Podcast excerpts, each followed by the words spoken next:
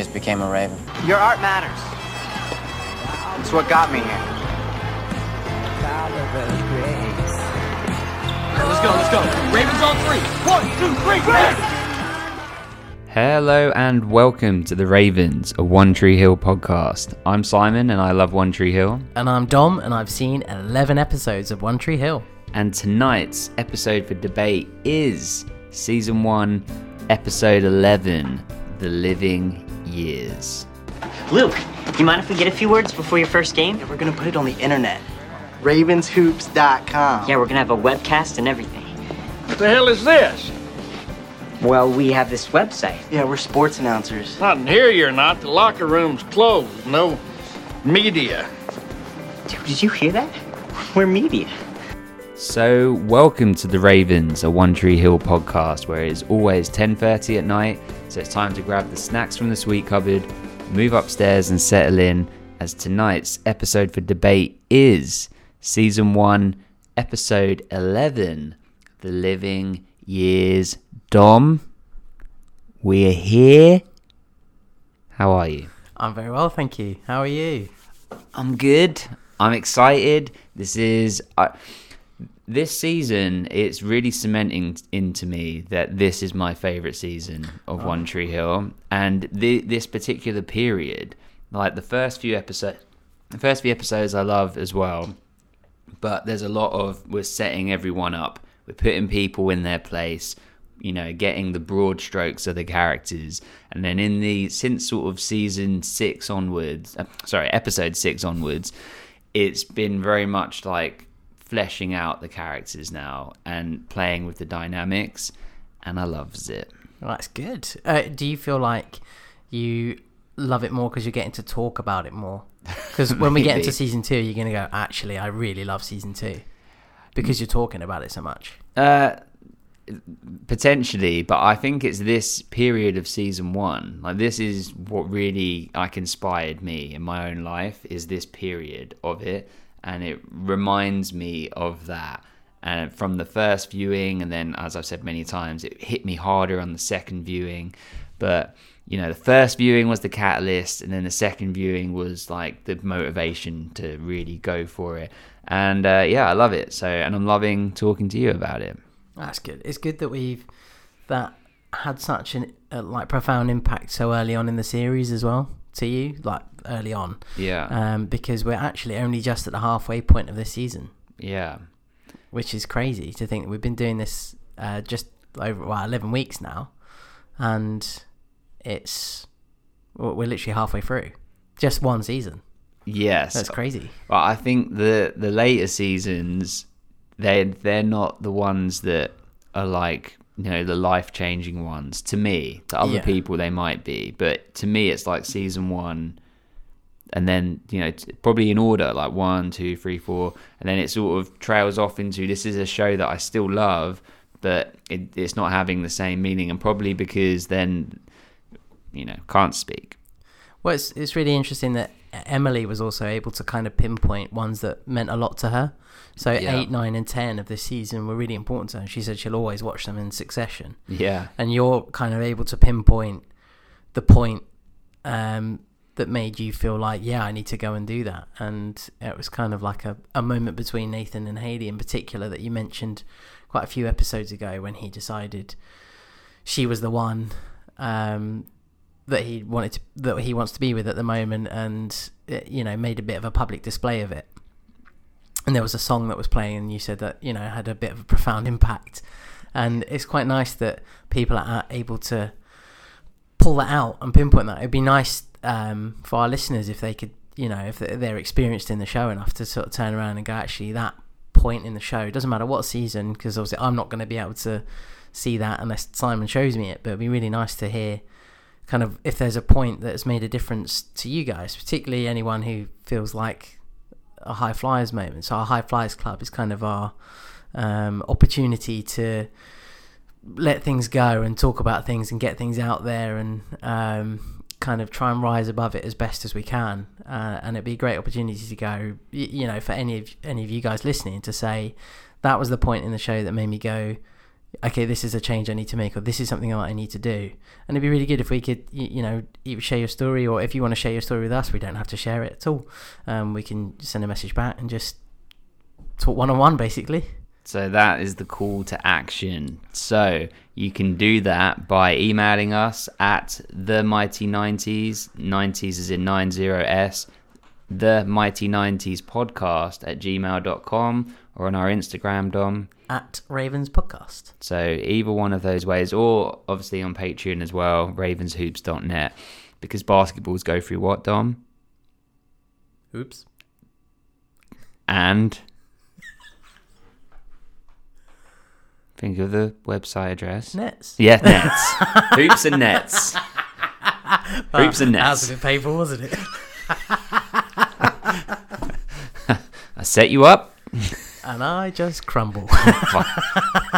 So, well, is there any moments you you said before on previous episodes? I'm not sure if they've been on bonus episodes or if they've been on, you know, these episodes, but you haven't quite had that yet. You haven't had that moment of, oh, this is impacting in my perspective on things or shaping my view on things.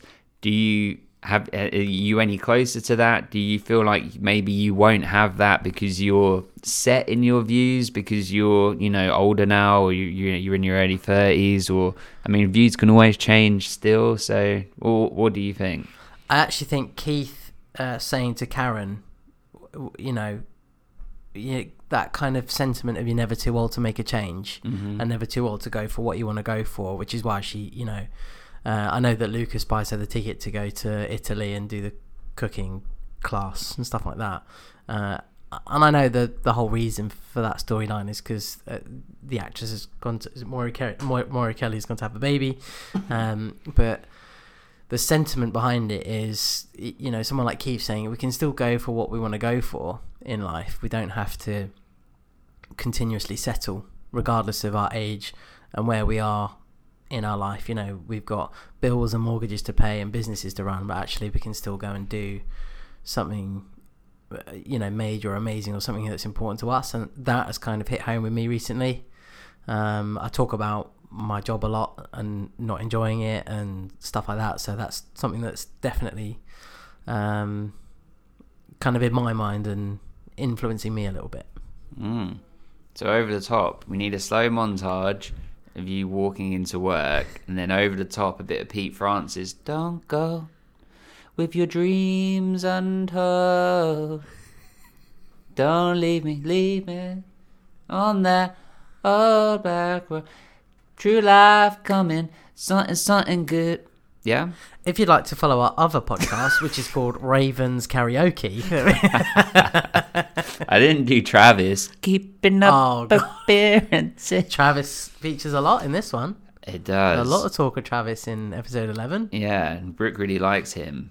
Him, yes, the, the Travis guy. That Travis guy. oh, I noticed the soul patch this week. Yeah. I hadn't seen it before, but I saw it. It was there. It was wafting. Whistle. Wafting. That's. That makes it sound like it smells. Well, you He's not washing it. Unkept his soul patch. Brooke thought that the smell was old books, but it was actually his soul patch. Okay, well, with that being said, shall we move into our character journeys? Let's do that. Okay, where do you like to begin, my friend? I'd quite like to begin with Lucas. That let's start with that soul patch. Let's start with the soul patch. Just shave it off. He does. He doesn't need it. Spoiler.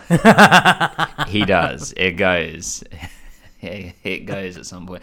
Dominic's laughing and picking up a two. I feel like we've got to we've got to be open with everyone. I just did let a spoiler slip off microphone. A little spoiler. It- It's a character name. A character name. I've already forgotten it. But can we? okay, but can we explain the the stages of what actually happened to get to it? You were making fun. I was making fun of a character um, that's featured in our intro. You, yeah, I think I think you should do the honor of doing the impression. I don't if- think that's fair to the One Tree Hill fans, is it? Okay, so I came into the office, we got talking, and we were chatting about general stuff, and then got onto podcast chat, and I went, "We're media," and I got told to leave this particular character alone, who hasn't hasn't featured since that episode. I might add. I said, leave, leave mouth and insert name here alone. And then I was like, oh no. I realized we hadn't, that person's name hadn't been revealed yet. I've never heard his But, name. but you can't remember the name already. Are you serious? did you say James? Something like that. Sure. I can't remember already. Yeah, Sure, yeah. my memory from like six seconds ago isn't great. But besides that, I I think I've been pretty much, you know, You've n- vaulted. You're, you're basically a, a brick wall. I can't get anything out of you. It's great. My personality's been described as that before. No comment. Keeping up Oh. appearances. if you say anything I don't like about any character on One Tree, I'm just gonna start singing that Travis song to you. Well, I've got some very, I've got some very different opinions today of, of characters, and I, I, it'll be important to uh, to get them out there. Okay, well let's do it. So, okay, so Lucas, where does he begin? Does he begin in the bookstore with with Brooke? Is that where it all starts? I think so. Yeah. So the the two of them are in the bookstore. He's sniffing books. He's sniffing the smelly books. Uh, Brooke is not enjoying just kind of being in that environment. I The- suppose it's like an old bookshop, though, isn't it? So he's looking for probably the, the next Steinbeck. the next Steinbeck book. Oh, Yeah, I need to talk about a Steinbeck book later because it really annoyed me. that he was reading Steinbeck. it didn't annoy me that he was reading it still, but he was just he's like destroyed the book when It he's might has it like old- fully folded. Oh right, he's destroying the book. You're talking about the moment where he's reading with Peyton while he's she's drawing. Just literally just like screwed like oh my god, why are you doing that to the book? But maybe it was an old book that he got from the bookstore and it had already been. But that was one that he'd had previously, I think. I think it looked like the one that he lent to Brooke. Right. Just probably just like going over it again. So it's going to be his book, isn't it? So it's Right. fine. He can do what he wants with it. It just really, it really annoys me. There's no need for like folds, basically like turning it into a it. tube of paper. Yeah. But some people like that with books. They like them to feel a bit battered up, don't they? Like they're. Okay, so some sort of beetle just fell from the ceiling onto the desk in front of Dom, and it's now gone into your notes. What is it? Some sort of some sort of beetle. I think it's like a roach. Wow. So we are actually moving out of this office I'm soon. sorry. So some people just like the books being a little bit beaten up, don't they, and feeling like you know it's a bit worn. So, but I, I get what you're saying. You're coming from a point of, you know, keep things in good quality. That's what we were taught as kids. You know, treat your toys well. Yeah. Why are you rolling it up like that?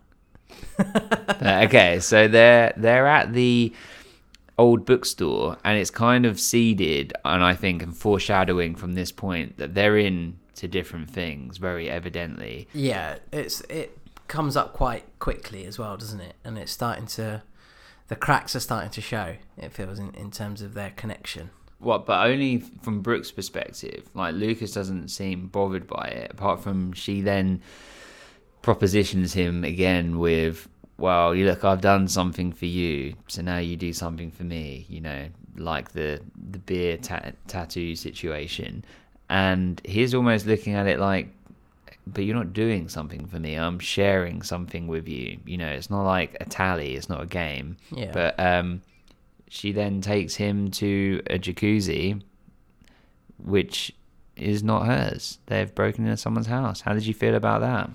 Uh, I wasn't surprised. I'll be honest with you. She's a bit wild, isn't she? Wild and crazy. Uh, I thought it was quite funny when she said, uh, when he's he asks, "Oh, are you sure your parents won't come home?" And she's like, "Well, they might, but this isn't their jacuzzi." And he's like, "What? Whose jacuzzi is?" it?" And she's like, "I don't know."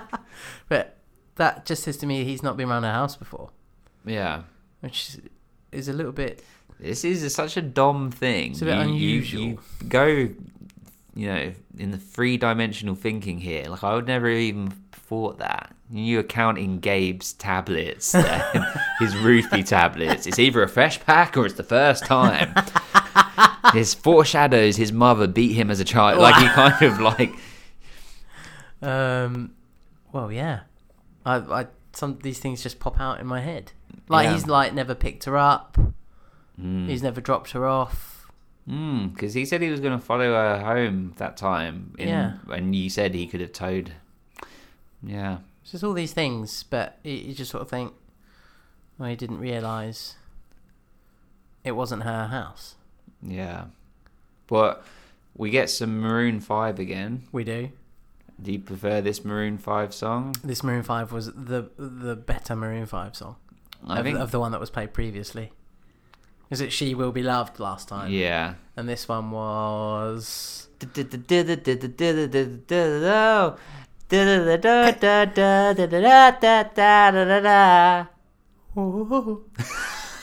it's harder to breathe, isn't it?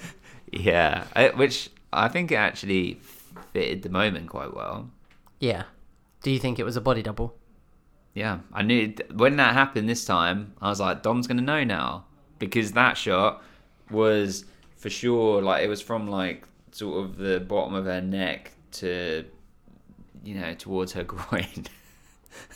Just like saying groin, don't you? I'd like. I just think I find it funny that you find the word groin funny because groin is unisex. You have a groin.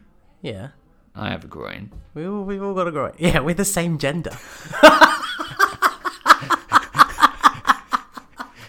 You know, our, mu- our mums have groins. Like everyone has a groin. Why did you have to say our mums? Don't think of that. What's wrong with you? I'm just just saying everyone has a groin. Okay, let's go back to Brooke's groin. Okay. Right, well, but do you you do you now see that you think that's a body double? Because otherwise, why wouldn't they include her head? It's about being provocative, isn't it? That's the whole point. That's the whole point of those scenes. It's about being provocative because she's that sort of character. Yeah, no, I get that, but the, my question is not if she can still be provocative and have a face. I, I, I feel that's a body double. Are you saying that you think that that's not a body double? There's there's only two people that can answer that question. Well, there's probably about thirty people that can answer that question, but realistically, I- and I don't need an answer, but I would like an answer from you. I What think it's did- her. Do you think it's her, or you'd like to think it's her? I think it's her. I don't think it's going to be a body double. No, she'd be like 19 years old. I, I think they'd just be like, no, they bring in body But she's double. not showing anything other than navel, sort of down a little bit, Okay. sort of unbuttoning jeans. Listeners, we're wanting more interaction with you guys. So let us know. What do you think? It makes zero difference at all to any of it. But just from a, uh production point, I believe that that is not Sophia Bush. I think that's a body double. I think she would have been too young. I think parents, her, they wouldn't have wanted to put that stuff out there. I think there would have been a body double. So, Dom, your perspective is.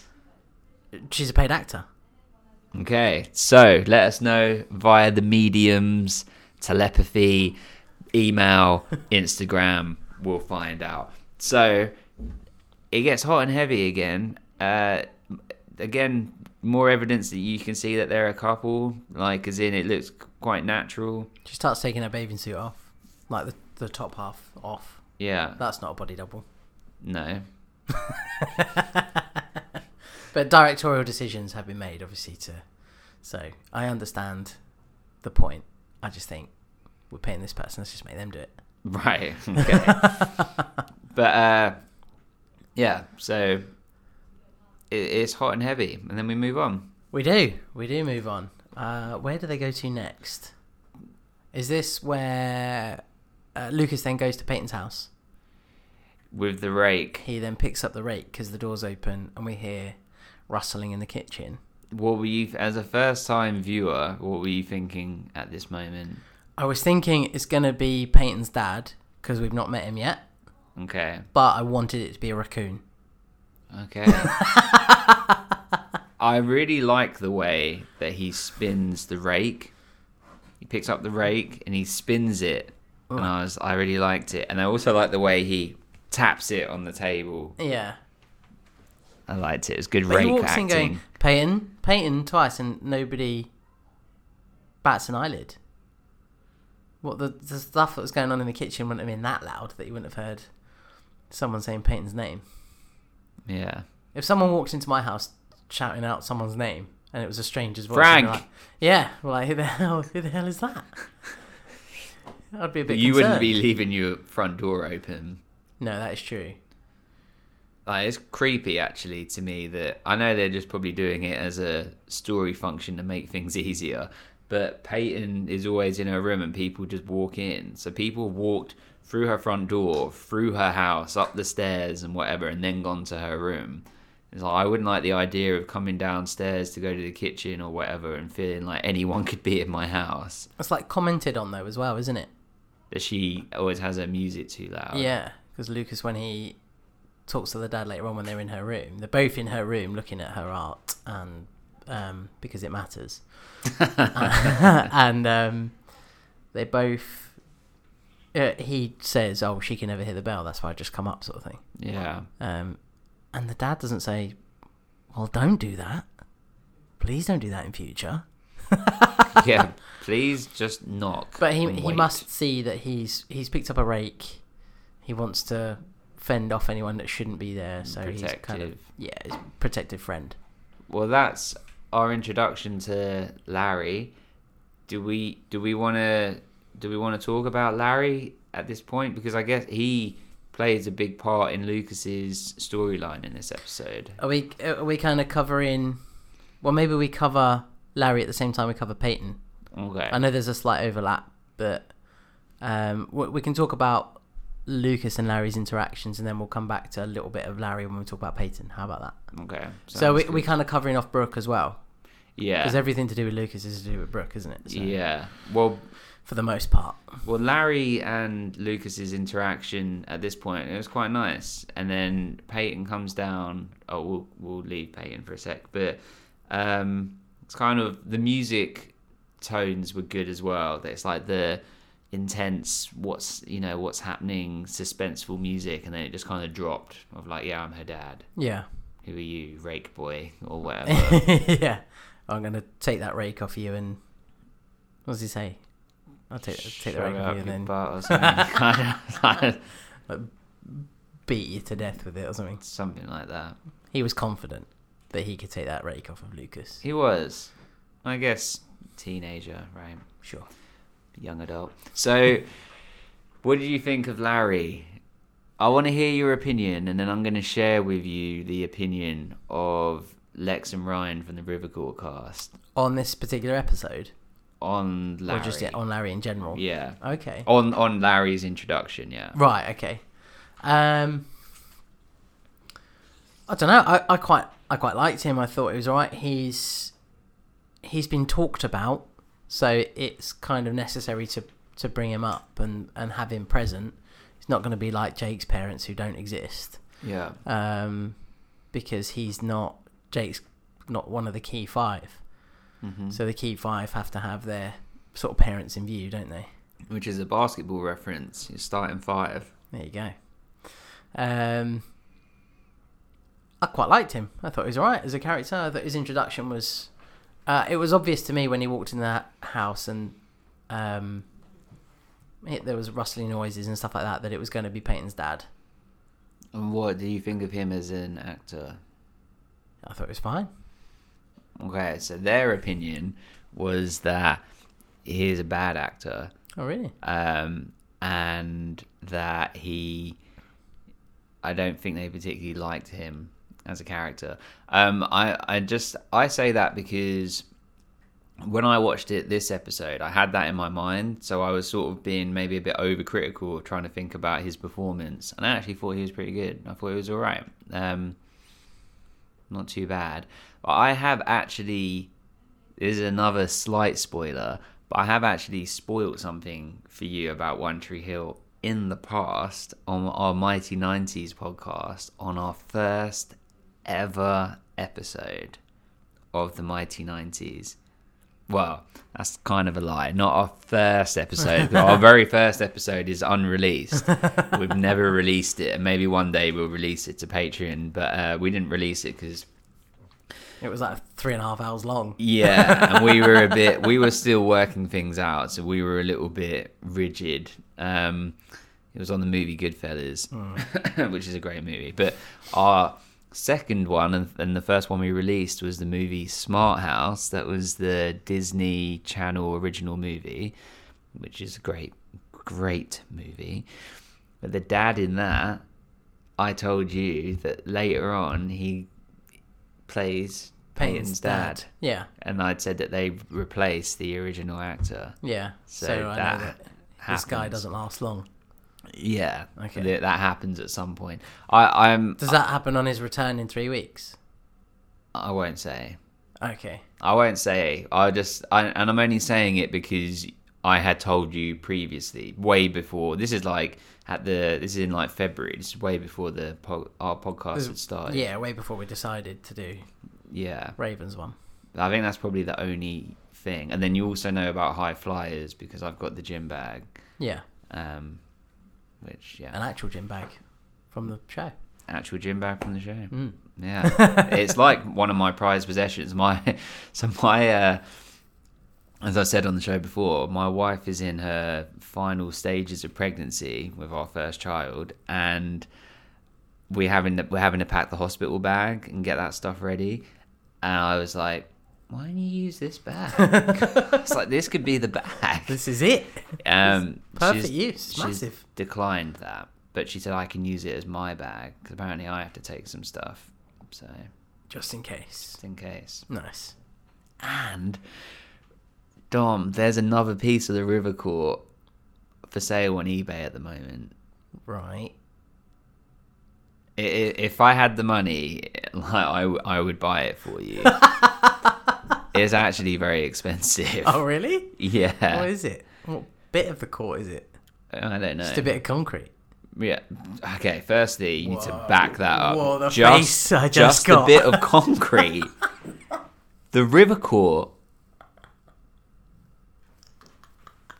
Remember where you are, young man. Oh, so sorry. So sorry I said that. How much do you think? $100 for a piece of the river court. Sure. The river court. But No. It's more than hundred dollars. Yeah. Oh my god.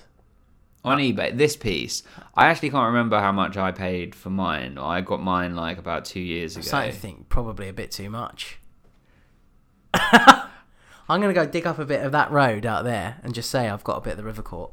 No, it comes in a box. I'm gonna box it. Is is there's pictures of it being taken out of the ground. I'll take. I'll get a picture of the internet.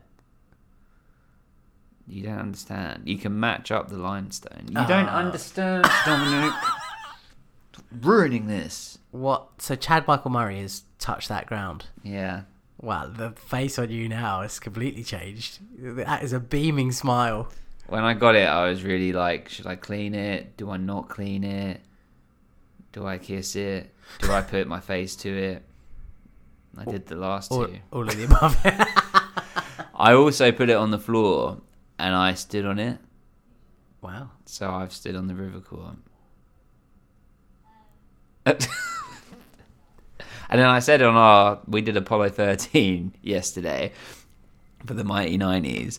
Um, good film, but Armageddon's better. And we, uh, Whoa. I was, I was saying that I was thinking of chipping a bit off and then making it into like a necklace and then having like a river court necklace. And you said that maybe I should focus less on that and more on my unborn child, Yes. Soon to be born child. soon to be born child. Maybe I could, they could have a piece of the river court as their. but right, so you don't want a piece, No, thank you. not yet. Not at the moment. But we are gonna go to where the river court was in person. I'd love to go. I, I don't want to have to have a chunk of concrete in my house unnecessarily. if I made you a river court necklace, I don't wear necklaces. this could be the first one. Mm, you're making it very hard for me to say I don't want this. So just accept. Just accept the necklace. If I made it for you, would you wear it? I'd wear it while I was here. What if I made it so it's like you couldn't take it off? You could only cut it off. I would cut it off. every time. I'd have to.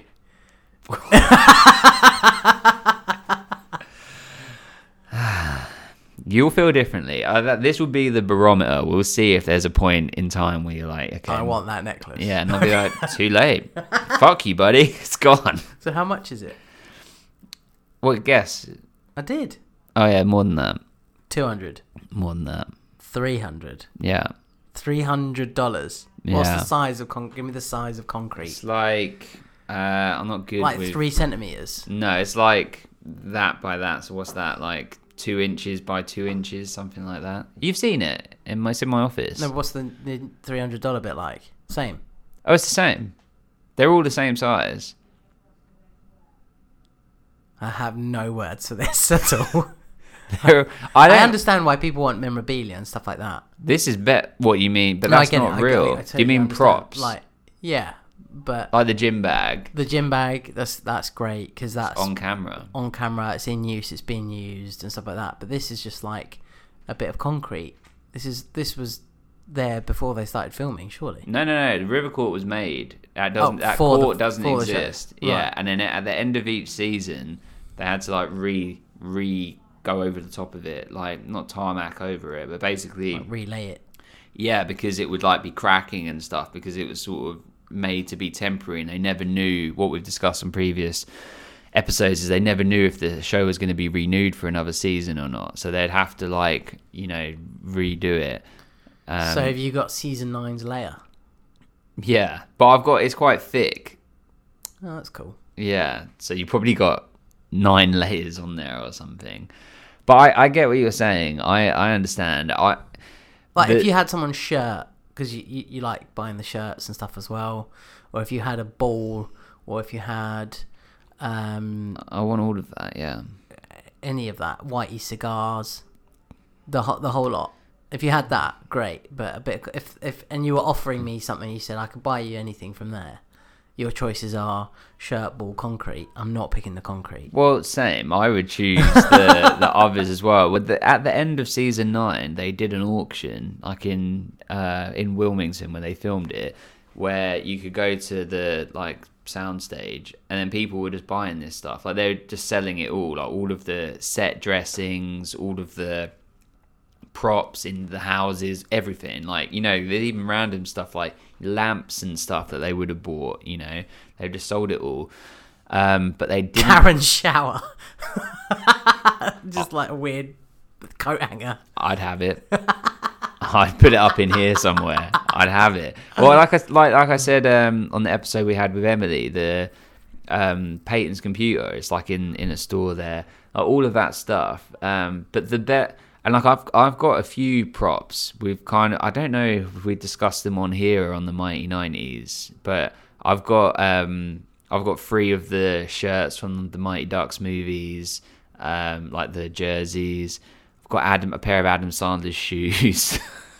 I've got an Adam Sandler's jacket from Just Go With It, and then and then some bits. And I've got two gym bags from One Tree Hill. I've got one that's the High Flyers one, and then one that's from another team that's from later down the line, which I don't think you've seen, so I'm not gonna say.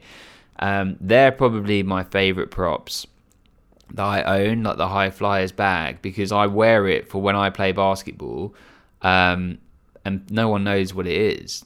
Like no one ever even asked. No one knows, but I know. I'm like, oh, this is Nathan's gym bag. Well, it's one of six, and but there's a point where all six are on screen, so I know it's one of them. Yeah. But I don't know if it's the one he was actually holding We because can, we can pretend it is, can't we? it's a one in six chance. Yeah, that's not bad odds.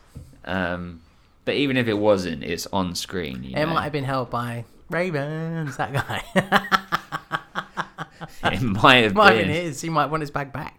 Well, I've spoken to that guy in in over Instagram, the actual actor that played the extra Ravens guy, because I was trying to hunt down an an actual Ravens jersey. So I was going to say, if you have it, I want to buy it from you. If if you wanted to sell it, um, they don't exist. Warner Brothers have it. Um, Are they made by Cisco Cisco Athletic. Athletic? Um, did I tell you? I so I ordered them to be re- made by Cisco Athletic to have my own one Yeah. for our own basketball team that has the same so on and so forth. Oh, I told you what's happened with that. No. I ordered that in July. They no, didn't. I ordered them in June. They got sent. They came to the UK in July. We're where are we now? Mid October. They arrived in July. They're gone. They're lost. I had to put a thing in with U U USPS. Is that what it is? USPS? Yeah, United States Postal Service. To be like, I don't know where my items are. They don't know where they are. Um, and so I put they're doing an, an international investigation, but I'm not allowed to contact them again for six weeks.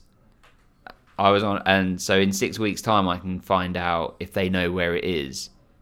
But it's probably gone in the ether. But I'd ordered four jerseys because I didn't know the sizes and stuff. Gone. That's horrendous. It's heartbreaking, Dom. Well, anyone that listens that works for the US Postal Service, please help Simon. Please, Please, he loves One Tree Hill so much, and if you're listening, clearly you do too. So please help him out. And in the meantime, let's let's get some funds together and let me see if I can get you this piece of river court. We're gonna crowd fund just to get me a bit of concrete. But oh, oh my god, you're making me so angry.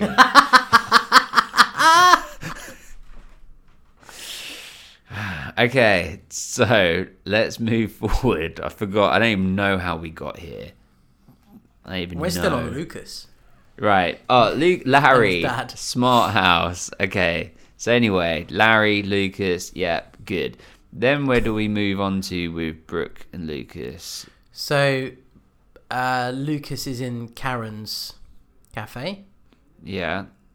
I, I, I think before that, they're at school and Brooke is asking Peyton about the CD and saying well, she doesn't connect with Lucas. Well, Brooke says he he's getting the best of both worlds, Yeah. and that he gets the artsy, intellectual, conversational side from you, Peyton, and he just gets to have his way with me, kind of thing, is what she's saying. He just, you know, and uh, Peyton sticks up for him and says he's not like that. You know, he's not like that. And she Yeah. says he's a guy. It's in his genetic code, basically. Yeah. they're all the same, and she's quite. She seems quite upset by it all, and it's clearly that they're so different that it's it's bothering her.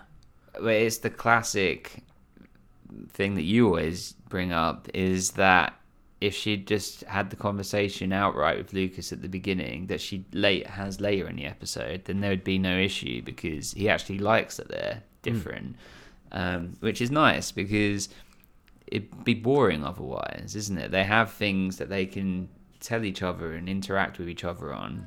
This is where the the, the character slides are starting to change, starting to happen for me anyway. In that Brooke is now jealous of Peyton, Yeah, and that's not happened before.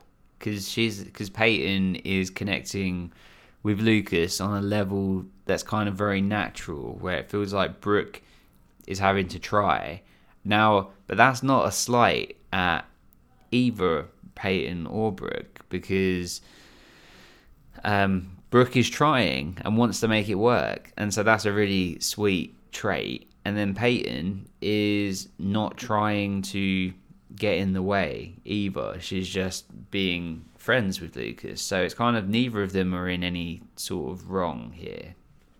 Yeah, they're both doing their best, and she, uh, Brooke, Brooke, Brooke even says it's the first time she's ever given a rat's ass about anyone. That really bothered me. Did not it? not her saying it. His saying his it. delivery of "Will I give a rat's ass about you too?" it really bothered me. I think it's always bothered me thinking because I literally think of a rat and I think of someone holding it and then being like, "Here's its head, here's its butt, wow. here's a rat's butt." I I I give a rat's butt, so a rat's ass. I hate the way we say ass in, in our British accent. Arse. But then if you try and say if we try and say ass, it you sound it doesn't sound right, does it? It sounds like how do you say it? Ass. To say it, t- tell me about giving me a rat's. I can't give a rat's ass. Yeah, it's so, it makes it sound so Yeah, British. It's kind of a bit better in like an American accent, isn't it? But like, I I give a rat's ass. So what are you saying? I would give you a rat's butt, but I wouldn't give you a whole rat. Like I'd chop off its butt and give it to you. I think you're overanalyzing that massively. That's what goes through my mind. It's a scary place. Keeping up. Oh god. It's okay. Uh, Should we get to the end of Lucas and Brooke? oh yeah, we're there already. I We, think- we haven't done the Travis CD yet. So the, it, she's that. That's the whole point of her asking Peyton, isn't it? I, I don't have this connection. I don't know what to do. I need your help. And uh, Peyton says, "Give him the CD. He'll love it. What Tracks, tracks? eight and eleven. Um, uh, he will like them. Go and listen to it. Um, I actually looked up the album. The album's called Twelve Memories. So when she says eight and thirteen, there's only twelve tracks, Um, which is why he says there's only twelve tracks because it's called Twelve Memories. yeah. There are, however, two bonus tracks on uh, alternate releases of this album. So technically, there's 14 tracks. So she was right all along. I- Just saying, sticking up for Brooke. I'd love it if she if he was like, well, there's only whatever tracks, and he's like, and she's like, well, Lucas, on the alternative release, there's 14 tracks. Bonus tracks, biatch. Yeah. Give a rat's ass about that, you little prick. He's great. Tracks 14 of his is great. uh, I actually listened to track 8 and 11 as well. Really? Yeah, okay. yeah. I've See, gone into this. Again, if I had a hat, I would tip it to you because that is next level dedication. So track 8 is called Love Will Come Through. Okay. which I think uh, I don't know why. Because it was Peyton that said he'll like tracks eight and eleven, right? Yeah, or say that those tracks make you think of him. Yeah. So love will come through. So it might be. It's actually a really good track. I, I really enjoyed listening to it. Actually, I, I've heard it before. It's one from that album that they actually released as a single. Um, so it's it's a good track. And then track eleven is called "Walking Down the Hill." Was it good? It wasn't as good. I didn't enjoy it as much. It's quite Radioheady kind of Would Lucas like felt it? a little bit dirgy, yeah. You and it's not like- it's not my sort of it's not my sort of tune, but he would have loved it, yeah. he would have been all over that. I, I, have a question about Lucas. Why can't he open his eyes? What's wrong with him? He's always so like squinty. It's like what's happened? That's so funny you say that. Again, this isn't a spoiler, but at some point in the show, they make fun of him for it. Oh, okay. Like it's it's not a Lucas thing. It's kind of like a Chad Michael Murray thing. Oh, look, I'm so cool and sexy. I can't open my eyes. Open your eyes, man. He kind of does this little. he does this little sort of chuckle that. But like the whole episode, I'm watching him thinking. So she, like, they're in the bookshop. He's got his eyes shut. She's sitting on his lap. Uh, they're in the jacuzzi. He's got his eyes shut. S- Sitting on his lap in at his computer. She, he's got his eyes shut. Talking to her on her porch, eyes shut. It's just like, what are you doing, man? Maybe he just needs glasses, Maybe, yeah. and he puts them on, and it's just like I can see. Maybe he's long sighted, and then when things are up close, he really struggles. Yeah. It's just ridiculous. Anyway, I'm glad that I'm not the only one that's ever mentioned it.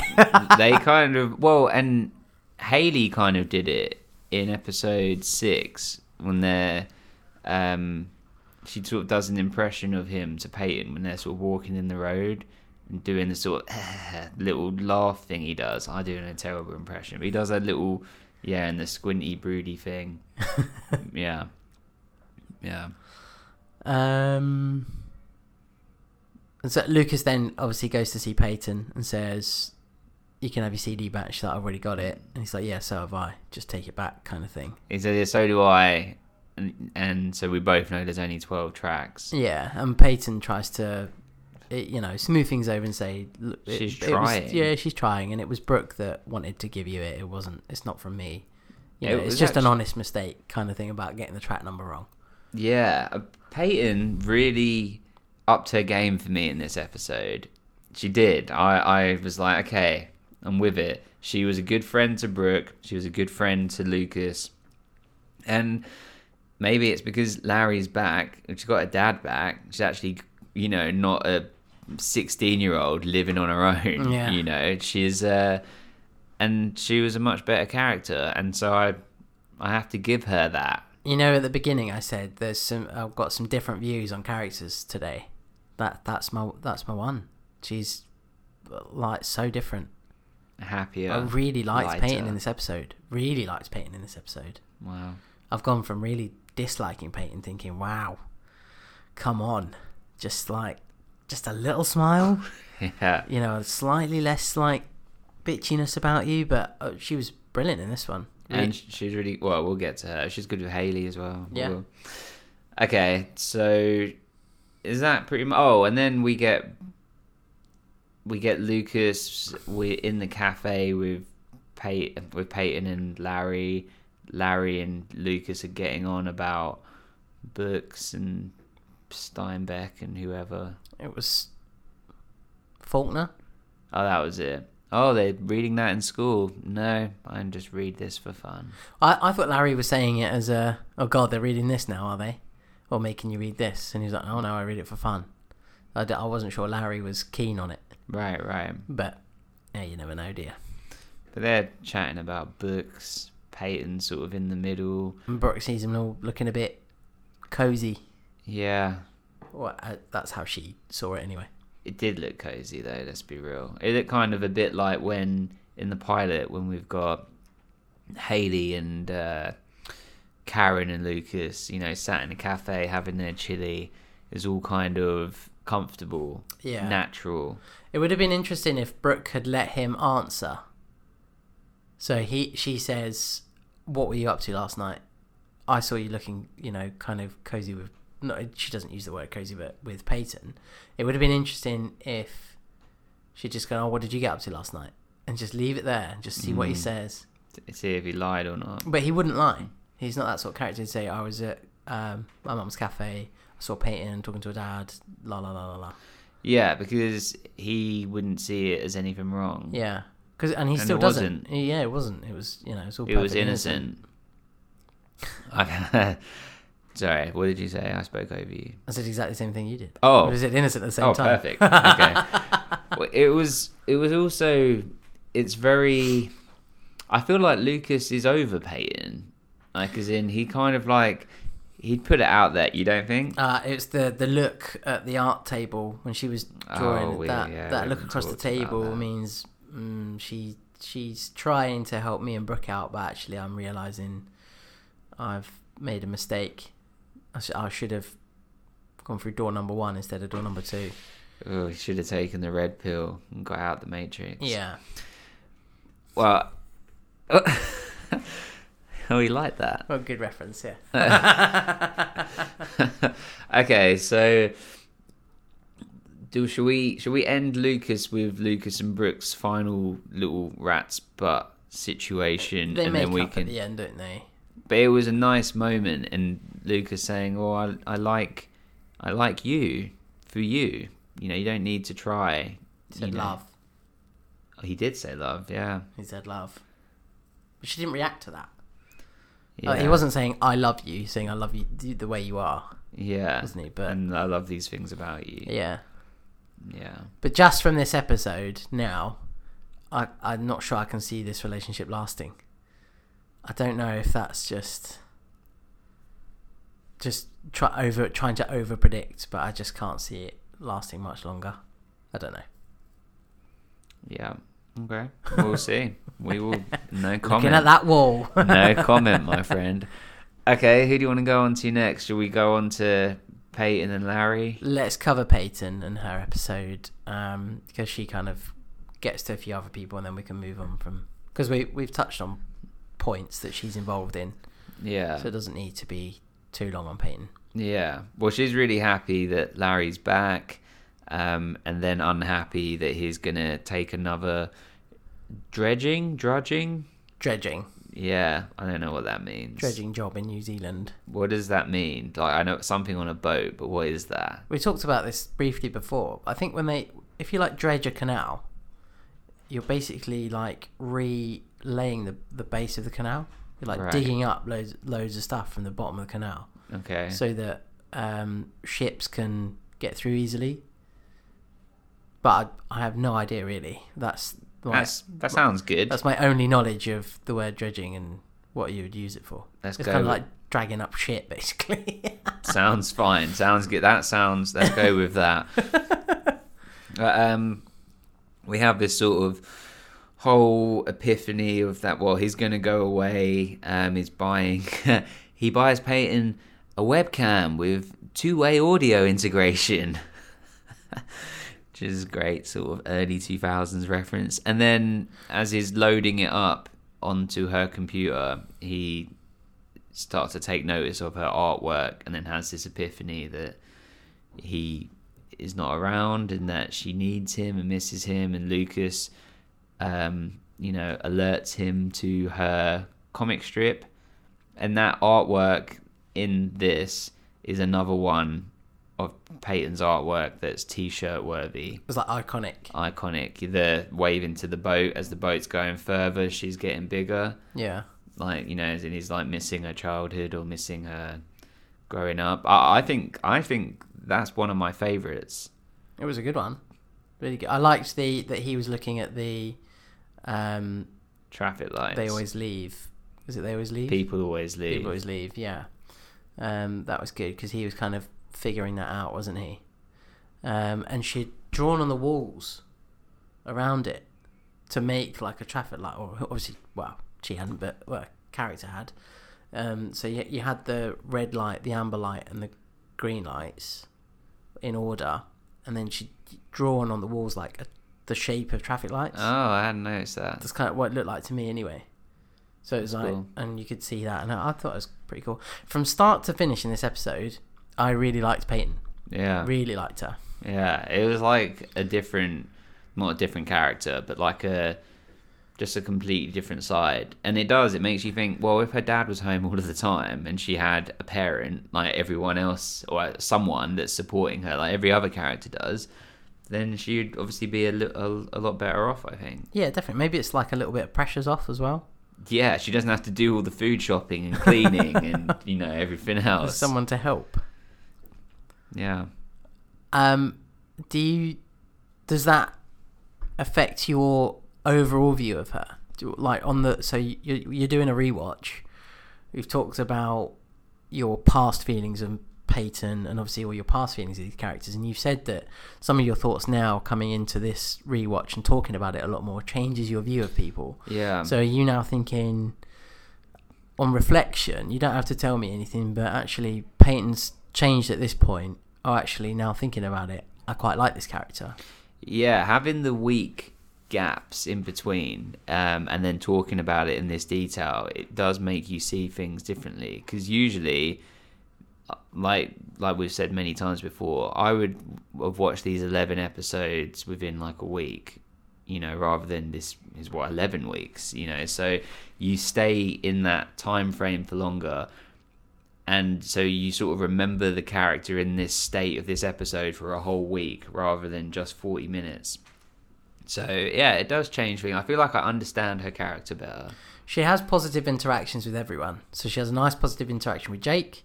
Yeah. Look, Oh yeah. She looks after Jenny. yeah. Um, Jake gives her the keys back um, that that Jenny still had from playing. She was like, oh, she was getting a bit restless and upset, so she was quite happy playing with the keys.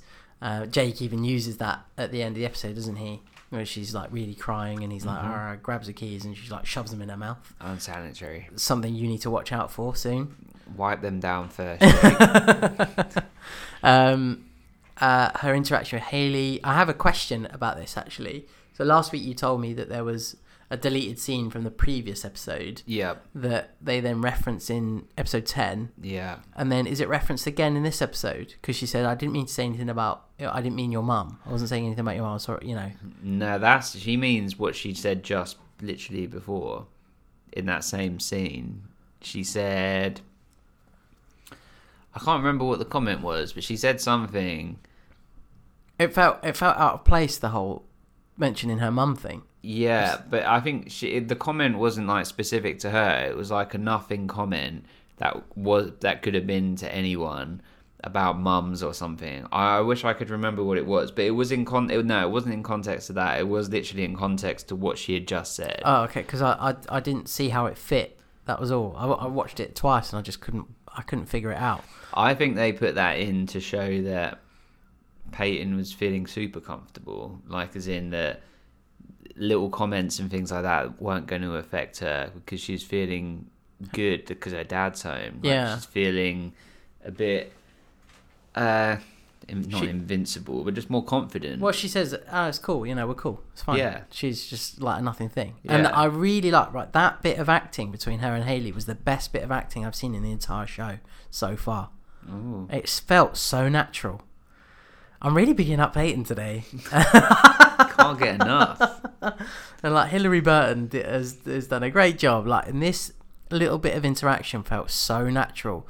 Just that I've gone from being um, the girl with all these like boyfriend issues to being the go-to girl uh, you know about giving advice and stuff like that and just that interaction between them just felt so natural and normal the way they said things the way little words came out. I mean it would be it would be like having a chat. It was just like watching two people have a chat. It was brilliant. Mm. and i actually thought um i will mark that i will pinpoint that moment as probably the best bit of acting i've seen so far Nice. Well, and that's something. So yesterday, Dom and I were on the Let's Talk OC podcast as guests from the It Takes Free podcast network. Which by the time this is out, that should be out. We're on season four, episode fifteen. So their penultimate episode ever. It was really good fun talking to Alyssa and Michelle on there. Uh, but, but so for that episode, we watched an episode of the OC, and Dom and I had some uh, things to say, um, especially in relation to One Tree Hill and comparing the two. And we decided together that you cannot compare the two. That apart from that, they're in the same genre and the characters are the same age, but besides that, there is nothing else really similar at all. But it's moments like that that you just said with the acting that pushes One Tree Hill into a different sort of stratosphere, um, where the acting in the OC is good in some places, but there can be moments of where you it's you can tell it's very scripted and very it's sort of hitting at a different point and to a different audience almost. And I'm not trying to take away from the OC because it's a good show and has um and you know yeah it's great but they they're apples and oranges to One Tree Hill I think for moments just like that. If I was a director and I was um, directing a, a show or a film or something like that that had this kind of sensibility about it, and I needed two characters to have a conversation that way, even though their conversation is about two minutes, three minutes long, I would make people watch that. I would say, watch this, just watch how comfortable it feels and how normal and natural it is. That's how I want you to be. That's how I would direct someone. I would say, just just take take note of this. Mm, Really well done. wow. wow. Love it. I Love it. he loves it I'm enjoying it. and so I love it because I feel so proud of him for loving it this way. Just a little, let's get you a little piece of that river court. Everyone's a winner. Okay, so what else with Peyton? Uh, she's then really happy that Larry's gonna stay. I think we've sort of that's kind of it on her, isn't it? It's just in the um, but she kind of she does the look at Lucas first as well. So Lucas goes, "Oh, can I sit here and read my book?" Oh, It's the only like quiet time I get. I don't get much anymore. And she then kind of looks over and is like a bit. She's kind of pensive about, oh, you know, we're friends, but I still kind of like him. But hey, you know, it's cool. And then she just carries on with her art, and then he does the look. as well. That's a really important moment because it shows that you know that they can just be comfortable and silent with each other. Like you know, they there's a sort of saying that you can, if you can have silence with someone and you neither of you feel that you have to fill that void. That is true sort of comfort, um, and they have that already. Yeah, and uh, she never ever had that with Nathan. Yeah, because he would always be talking about his problems and his world and what was going on and all of a sudden she's got someone that she's quite happy to sit there and read a book while she is doing her pictures yeah, doing her artwork Yeah. She gets her oils as well from the dad. It's a late birthday present. yeah. So I, I missed your last birthday. Here's this, um, the oils that you wanted, and she's like, "Oh, they're really expensive," and he's like, "No, no, but you deserve it," kind of thing. So And we're gonna get this new big money from New Zealand, but now he's only gonna do locals. yeah, so let's return those oils. Yeah. Here's some crayons. Crayola's best. Okay, so with that, can we tick off Peyton and Larry? Is there anything else you want to say about Larry? Um, the only thing I said uh, is Larry's going to disappear for three weeks now, Mm-hmm. roughly, um, because he's taking a more local job. That almost ties in with Karen's return. Okay. So, is there anything? Well, you're, well, you're not going to be asked able to answer me, but I, I just thought it was interesting that he's. I think we've missed Karen for three weeks now, and there's another three weeks that she's due to be off. Mm-hmm. So it it almost ties in with Karen's return that he returns as well. And I, I wondered if that was a thing, but obviously you can't answer me, Well, so I'm just going to have to think about it. But what do you, but what do you think that means? Like, what do you mean? I don't know. It's kind of adding an extra dynamic. So if if Keith is getting closer to Deb Mm-hmm. and they're having a little bit of a not necessarily a, a relationship in terms of they get together or anything, but they're getting a lot closer and a bit more comfortable with each other. Because one of my favourite quotes from the episode that we'll, we'll talk about hopefully next um, is relates to that. Um, and then this Larry might turn out, it might be the new actor by this point. They might decide, okay, he's done one episode, we don't want him anymore. I don't, I don't know. Um, It might just be scheduling stuff as well. Like, I don't know Oh. why he was replaced. Yeah, we we don't know, do we? Yeah, it's yeah. fine. But um, so the whoever comes, at whichever version of Larry it is, uh, might come back in at the same time as Karen, and it's like, oh, we're both back. Oh, you're back more. It's nice to see you around. Uh, We've kind of not seen you for a long time. How's things? And and he might then start to build relationships with these people. So uh, they've already been in Karen's cafe once without Karen there. Peyton's obviously it feels like Peyton's going to be hanging around there a little bit more often. So Larry might be, and it starts to build a relationship with Karen when she returns. on Karen's Cafe, I noticed for the first time, I like paused it so I could read what it says. On the what do you call it? Is it called what's it called? Like the veranda? No. The the sort of the sign that's like comes over Yeah. the front, the, the shop front.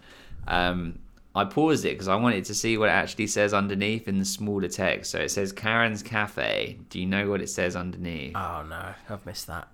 you want to guess? Uh, There's like a subtitle, like not subtitle. Is that the right word? Subheading. eat and enjoy, or something, something like that. Not not bad. Not bad. it says rare books. No, it says fine books, rare eats. Oh, okay, nice. Yeah.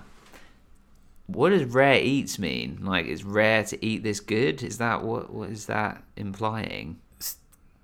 Homemade, her own menu, kind of thing. Right. I don't know. You should probably ask Lucas or Haley to come up with some sort of slogan, and I like it. that was it. I feel it. I uh, She's like Karen's Cafe, always the real thing.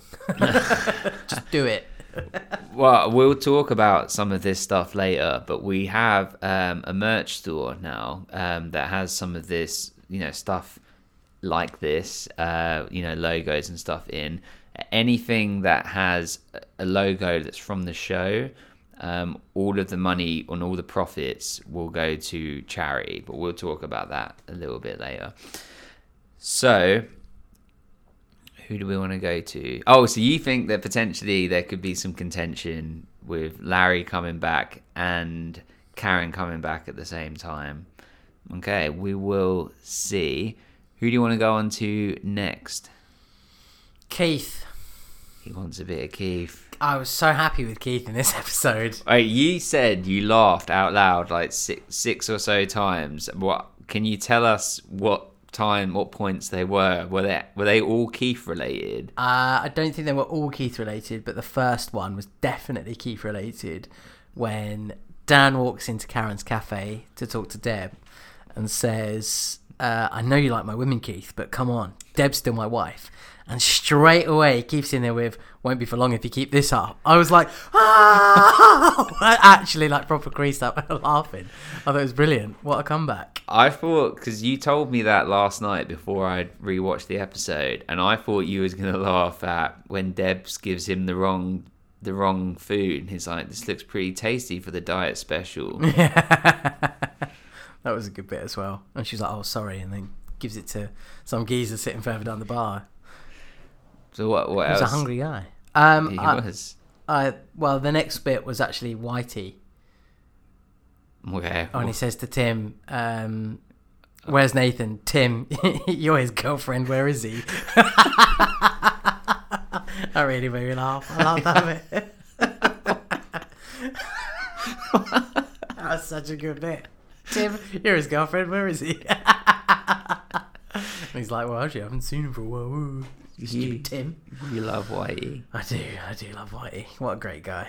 Um, pretty- oh no, there is one other Whitey moment. Um, I was going to say that almost wraps up Whitey, but he has a heart to heart with Nathan. Really nice moment with Nathan. We'll get to that. Really nice. Um, God, you love Whitey. I do. so I much. do. So good. If we could get Barry Corbin, the actor, somehow on our podcast, would that Just be in the room with us.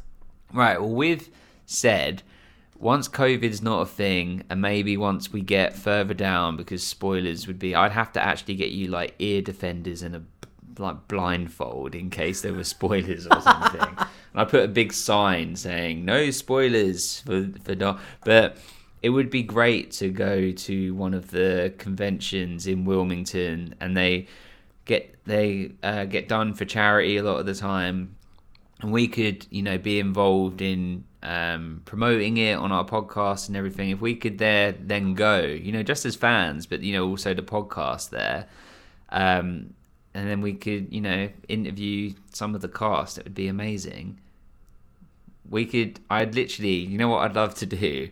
I'd love james lafferty to be there and somehow chad michael murray to be there. They're like the white whales and and then just in to stand in between them and go okay everyone together my half brother my half brother yeah, everyone has a line Everyone just goes, Danny Glover at the end. everyone together danny glover Not in the show.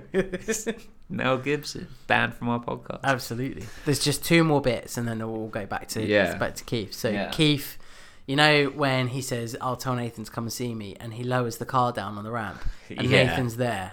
And then later on he lowers the car down and Dan's there in exactly the same point and he's like, That's just freaky. and Dan's like, I don't know what you're talking about. It just sort of carries on. Uh, and it's when Dan says, I don't mind you playing daddy to one of my offspring, but leave the good one alone, won't you? oh my god Uh, yeah And uh, Keith winks at him.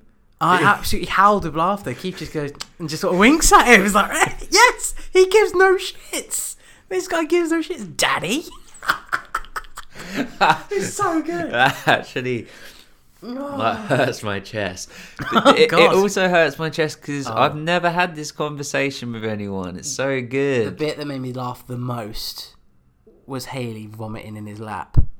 Dan's Oh, laugh. so good. Mr. Scott, oh. Please, no, It's just like, shut up, nobody's talking to you. Kind of throws her in the car, and it's just like, "Bleh," and it's all like pink and gooey. It's like, what the hell is that? What is she actually being sick? She had like a little, Oh. a little milkshake earlier in the day. Or...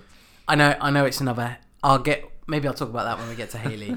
uh, there's another Haley bit that made me laugh, but we'll, we'll get to that. Oh, Dan made me laugh as well. D- Dan- in the in the counselling. or- Yes, in the counselling.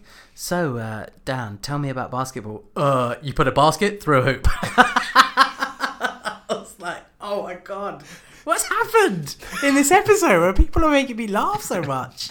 Normally, it's just like, oh god, which one of them is gonna like jump off a bridge today?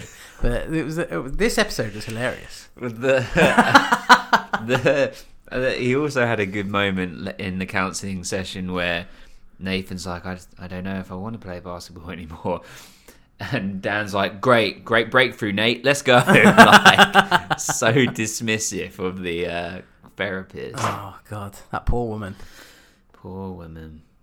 Okay, great moments. The Keith wink now is so it is good because it's kind of the perfect response. I don't need to. I need to buy in. You, I know that you're a douchebag. He should have done the wink after. Oh God, I know you like my women, but this one I'm still married to. You should have just, Yeah. just winked at him then. that would have been perfect. Oh great. I'm gonna now highlight whenever I want a Keith wink moment. Okay. Even if Keith's not involved in the scene. I want to. like, I want to make. you can make your own gifts, can't you? Yeah. I'm pretty sure there's something that ma- I'm going to make that a GIF and Okay. just use it all of the time. I have a GIF that I use constantly. It, I use it, it. I see it as the perfect response to anything anybody has said. It's the perfect response. It's Willem Dafoe doing like a crazy smile face. But this Keith Wink could could be the same. Yeah. I'm gonna make that happen. Oh, I In can't fa- wait. If there is any listeners that want to get involved in this, we will somehow work out how to share this GIF on Instagram or something. Well, this is how serious um, we are, and uh, and how I am about not looking up spoilers. Is that I don't even look up gifs, One Tree Hill gifs. Oh, that that's good because there would be tons on there. There's, yeah, I can imagine, and uh, I'm too scared to look up in case I see something that I shouldn't see. Yeah. So Okay. Good. Good. Good. Commitment. okay. So Keith kind of touched on most of his points. He has um he has that nice conversation with Nathan where he's basically saying, you know, it's just a game, you know, and that Dan made it too competitive and basically took the fun out of it. Um, and he's like, and Nathan says this, this. I thought you were gonna say this made you laugh as well. Nathan said, you know, but when you left, did you ever look back? And Keith says, only at the cheerleaders. oh yeah, I'd forgotten that bit. but definitely made me laugh.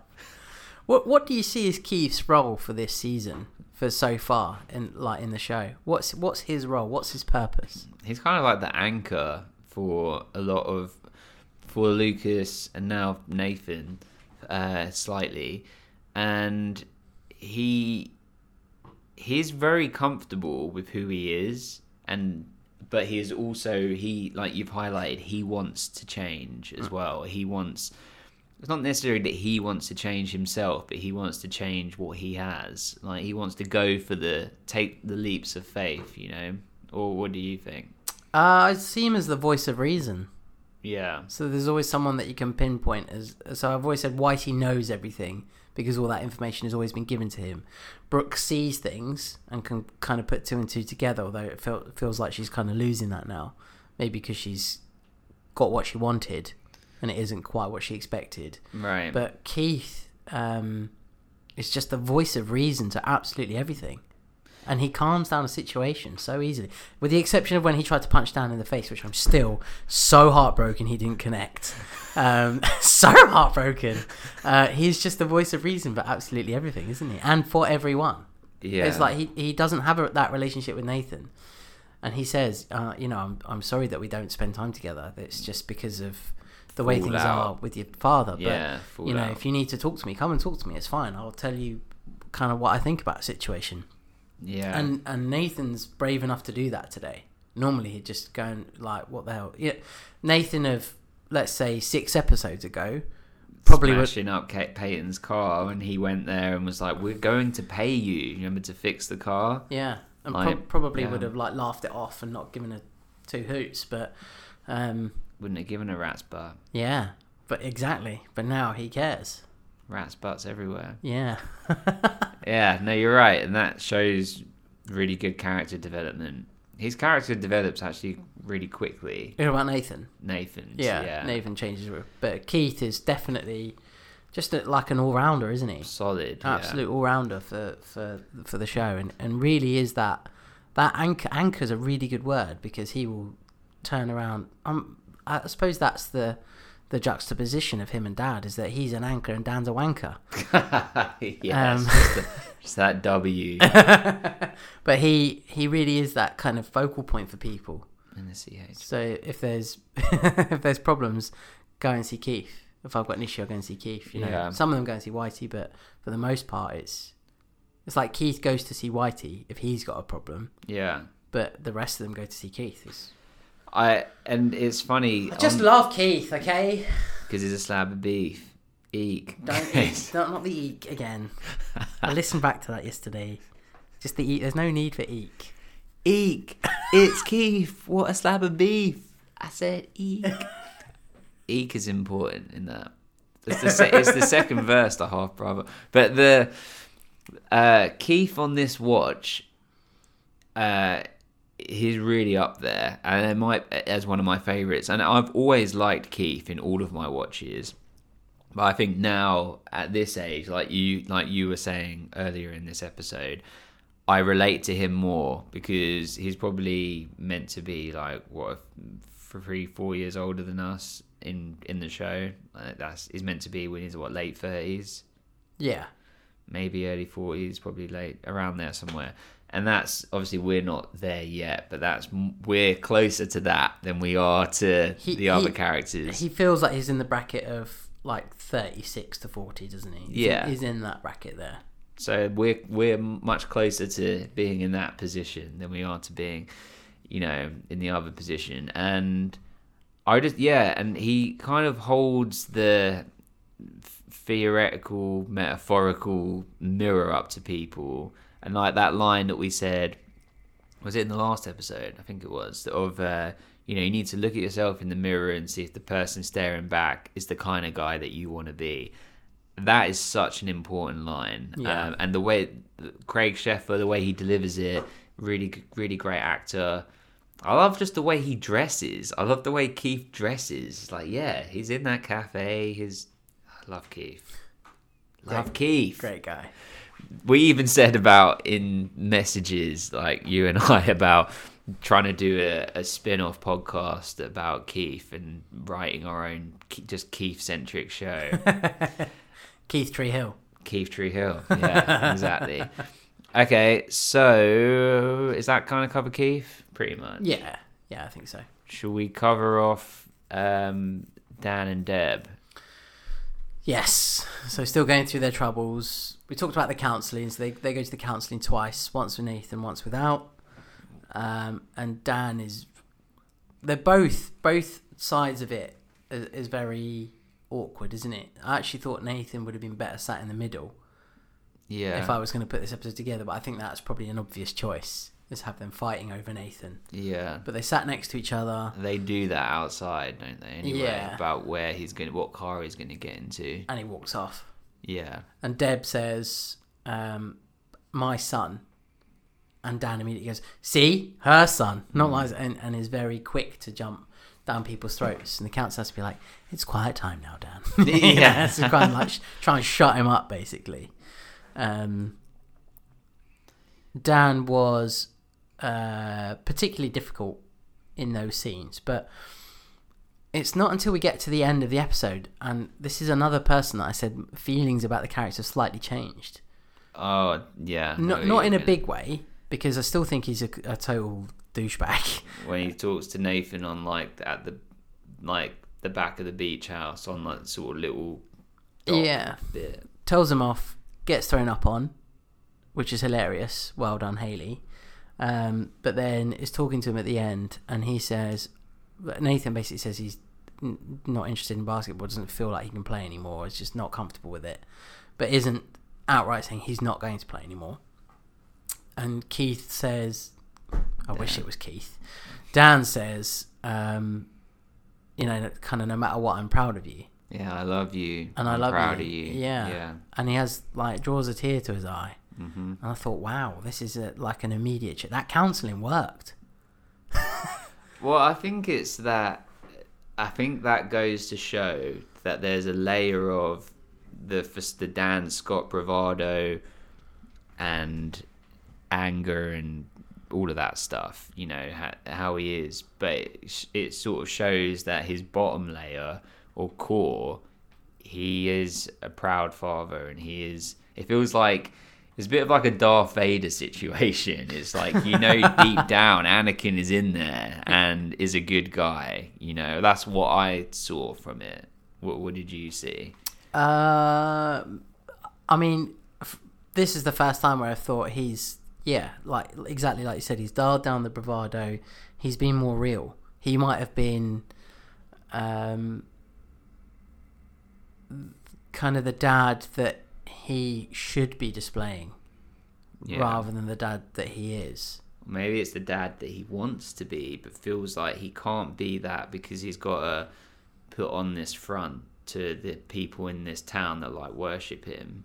I, I don't know whether he's so there's no mention of their father. Is that Dan's Dan and Keith's father? hmm Is there a mention of him? There isn't. Not no. No. not So yet. I don't know what situate like Keith is Dan is a pretty well-rounded guy. Dan is uh, incredibly driven and takes it to an extreme.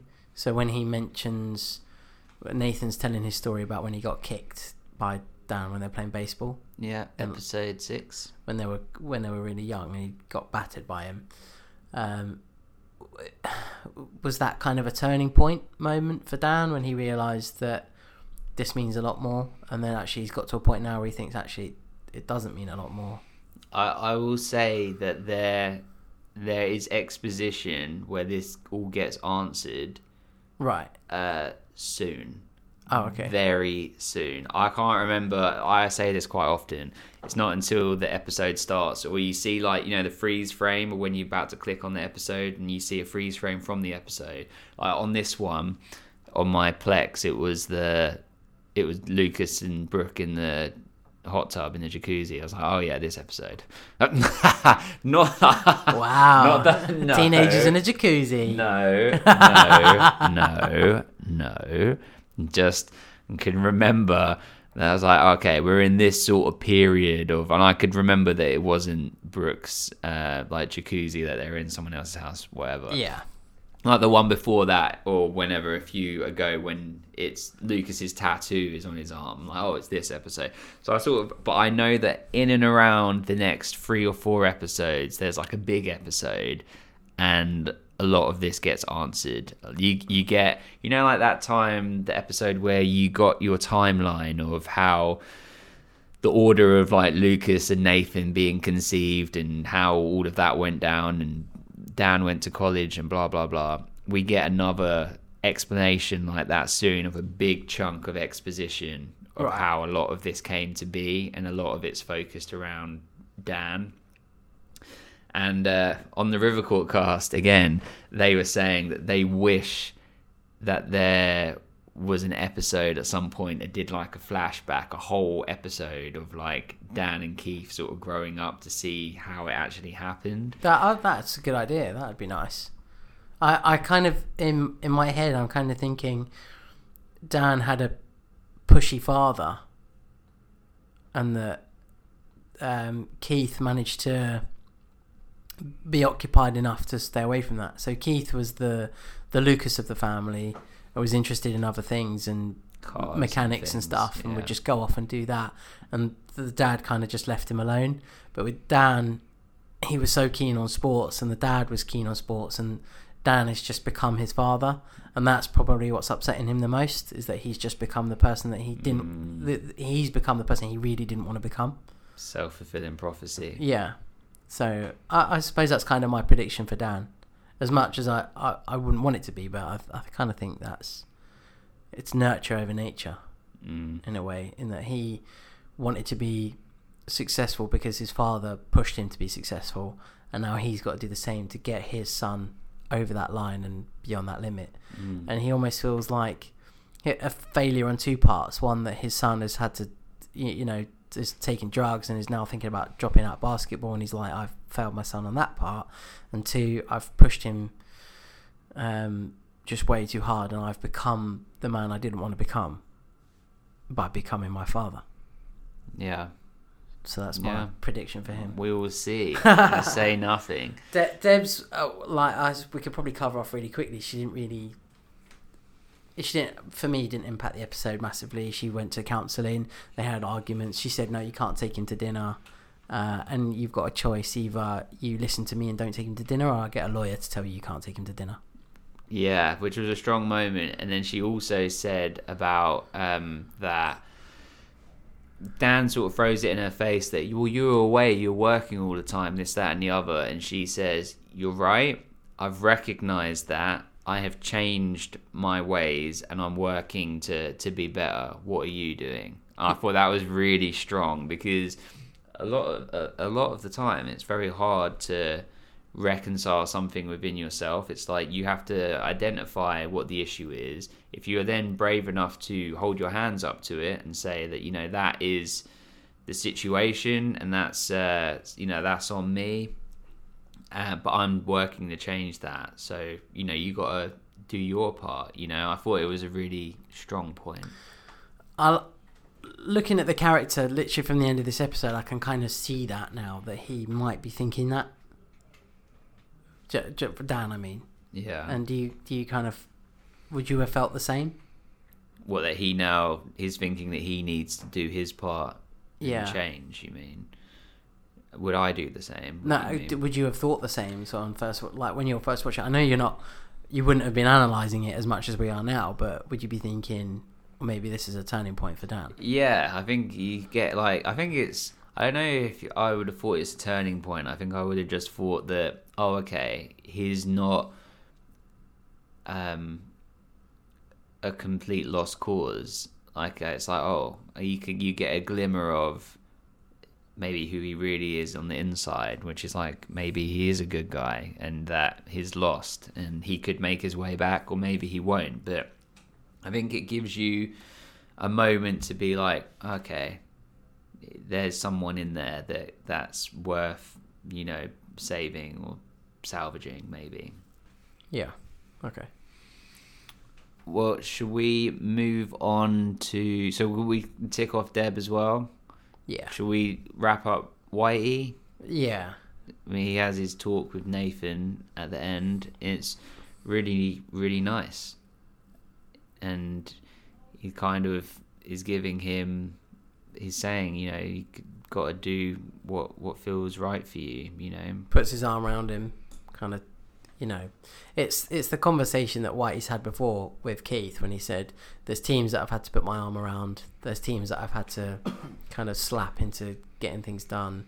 Um, and I've done the same thing over, you know, 35. I've made that decision over 35 years of coaching that I know kind of how to handle these people. And he's, it's the first time I've ever seen Nathan go to Whitey for something.